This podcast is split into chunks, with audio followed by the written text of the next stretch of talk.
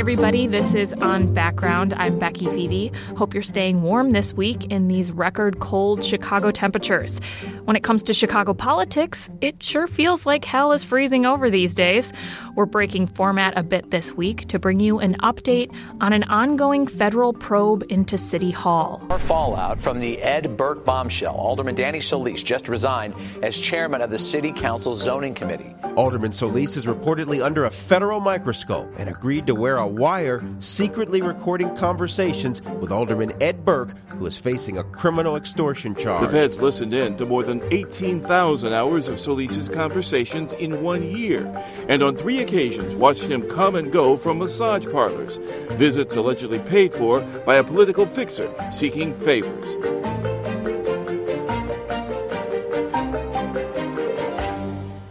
Several bombshell reports from the Chicago Sun-Times have unearthed more and more details from the investigation that's ensnaring some of the most powerful and longest serving politicians in Illinois, including Alderman Danny Solis, Alderman Ed Burke, and even Illinois House Speaker Michael Madigan.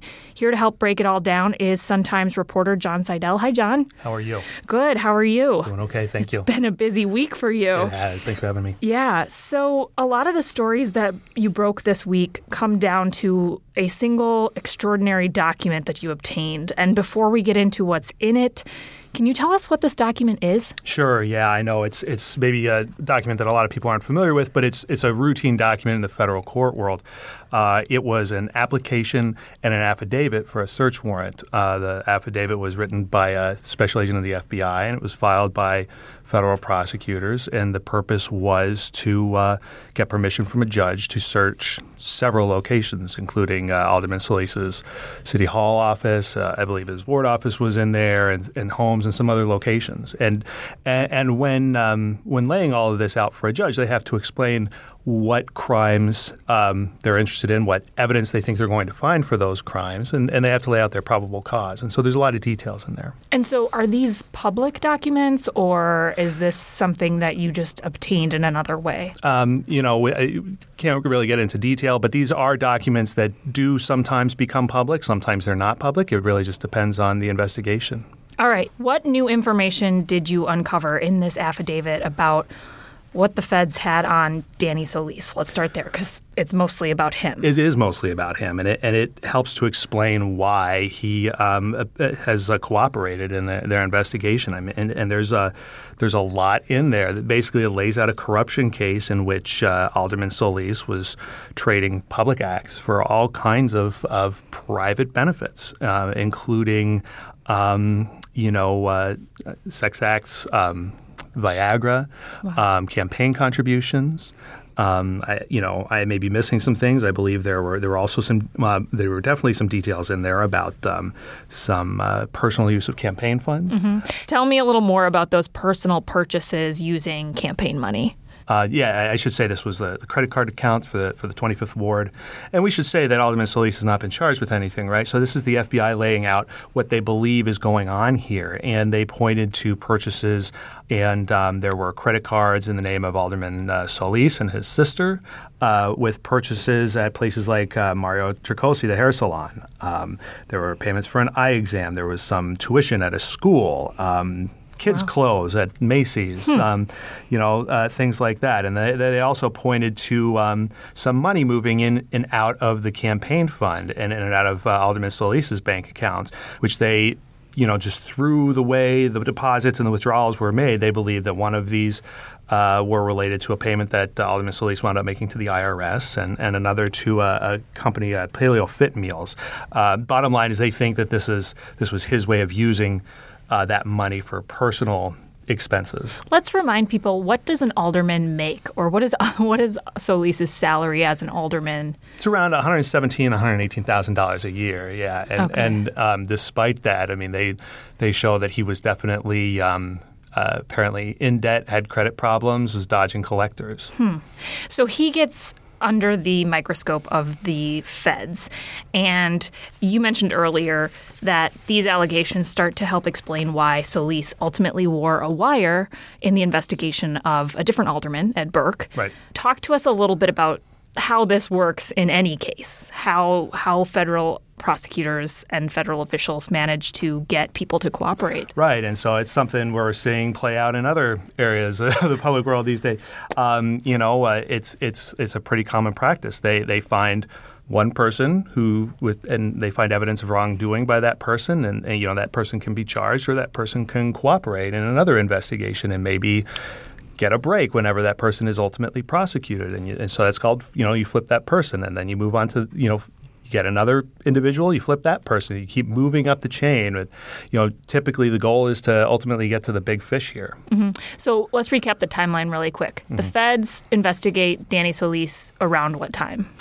Well, we know this was going back to uh, about the spring of 2014, okay. right? And I should mention that this so this application, this this this document that we're talking about, was filed in 2016. Oh. So again, it's kind of a snapshot of where they were in 2016. So it's we don't know what exactly what we know some of what's happened since then. And then in 2016 is sort of when they get him to flip. That's roughly when he wires out. I mean, so so this document was filed in in, in 2016, and sometime that same year that he begins um, to cooperate with them and work with them in the Ed Burke investigation. And again, this document helps explain why. In this document, another familiar name comes up Illinois House Speaker Michael Madigan.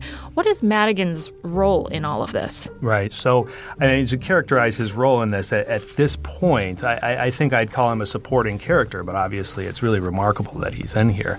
Um, so, again, I mentioned that this goes back to May of uh, 2014. This is when uh, an associate of a developer who wanted to build a hotel in Chinatown.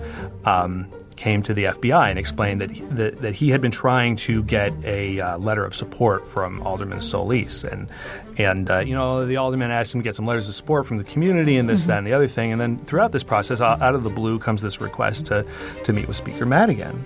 Hmm. Um, and so the associate agrees. The, the, the, developer comes along, and they all uh, have this meeting in Speaker Madigan's private law firm. This is not his government office. This is his private law firm, and it's during this meeting that that Speaker Madigan pitches his firm and the private work that they do and how they can help this developer. And um, what is that pitch? What can his firm do for a developer?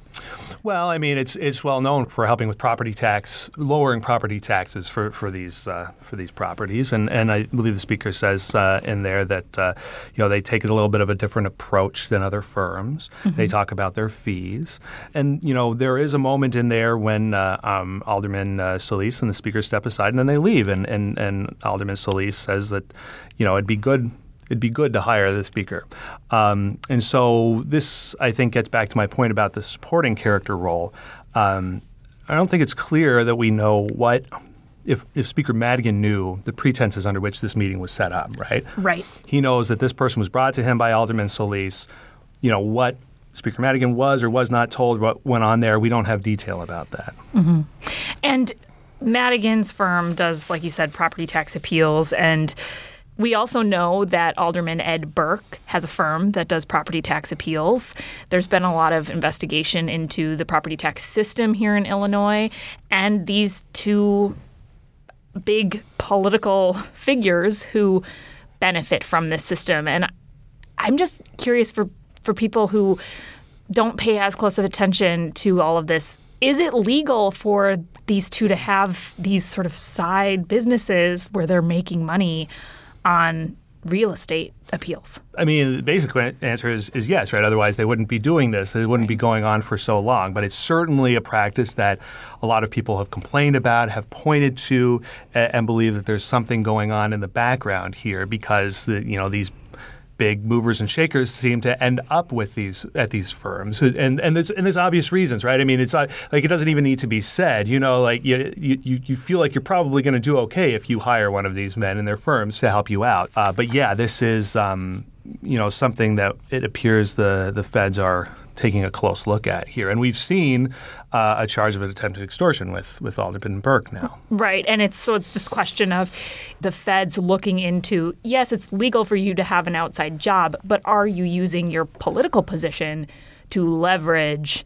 your personal gain. Right, and exactly that quid pro quo that we saw lead to Alderman Burke's uh, charges recently. Right. So, do we have any sense at this point of who else could potentially be involved? What other politicians are in sort of federal crosshairs? Uh, we don't. I mean, obviously, it's a it's a big question. We were wondering about that. I, I, did want to point to a, a, line that we've quoted from the affidavit that states that there is reasonable cause to believe that Solis and others have committed these crimes, such as bribery and fraud. Uh, by engaging in a series of transactions that involve the abuse of Solis's position as a public official. I mean, that last point speaks to Solis, but again, they say Solis and others have done this. So I certainly, plus, again, this is 2016. You know, we, we know some of what's happened later because of the charges against Ed Burke, but we don't know what's happened in the middle. Mm-hmm. And in the past, it's not unusual. We have seen federal prosecutors bring down multiple politicians all at once. We had federal judges, and these these get fun different names like Operation Silver Shovel. Do we know? We're sort of in the middle of this. Do we know? Is there a, a, a fun name? I have not heard a fun nickname yet. I was okay. I was I was thinking about that on my way, you know, because um, you know, it's almost the, the, the, way that the city council reacted. You almost want to get like family secrets, right? right. That's been used. But, uh, but obviously, you know, the reaction of the city council was one where they, you know, there was a lot of talk about you don't turn on the family and mm-hmm. things like that. Yeah, and we heard a little bit of that last week in last week's episode. Um, we have an election coming up here in February. Solis has stepped down from his post as zoning committee chair, but he's so far keeping his seat as alderman. He is not running for reelection and plans to retire in May when the term ends. I'm wondering, Jon, what does this federal investigation mean for the February elections? I mean, I think it's huge for the February elections. I mean, we've already, even before this news broke, we, we had a, a growing discussion about corruption in City Hall, mm-hmm. right? And now it's just even more. And we have lots of candidates with, with ties to lots of these individuals, you know, Burke, Solis, and Madigan. I think Susana Mendoza was very um, defensive right, right out of the gate with all of this. I mean, she has ties to all of them, but then, you know, she's pointing, I think, to Chico and, and to Bill Daley. Uh, probably others. And of course, you know, Toni Preckwinkle at, at, the beginning of all this had a problem because she was not referenced by name, but referenced in the criminal complaint against Ed Burke because uh, part of what he was doing was kind of pushing for uh, these Burger King franchisees to, to give her a donation or attend her fundraiser. So now we've got a lot of finger pointing going on. So I think this is going to be huge and, and consequential for, for the mayor's race. Um, but how, how, it's all going to shake out, I think it's still hard to say. Right, and it's such a twisted web that I think sometimes probably voters are a little confused of, well, how concerned should I be that Preckwinkle is this person or Mendoza is named as X. Right. So it is a big challenge. Um, any other big takeaways from this particular affidavit or anything else you you've uncovered in this federal investigation? Uh, you know, I, I, guess my only other two thoughts would be: I mean, on, on the one hand, we do, we don't really know where this is going, and we don't know if we're going to. I mean, I think we expect to see more charges, uh, but we we just don't know. Um, on, on, the other hand, I mean, obviously, this has potential to just be an incredibly, incredibly significant prosecution, uh, really uh, historic proportions if, if it all plays out. So, so we'll see. All right. Thanks so much, Jon. Thank you, Becky.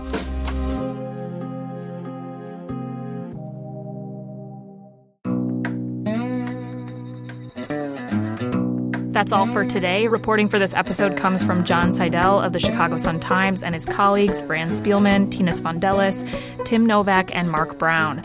Our editor is Alex Keefe. Like I said, Solis is not running for re-election, but five people are vying to fill his seat as 25th Ward alderman. And Chicagoans, early voting is underway despite the cold. WBEZ has published a candidate questionnaire to help you sort through all of your 14 options for mayor. We sent a wide-ranging survey to all of the candidates on everything from parking tickets to police reform.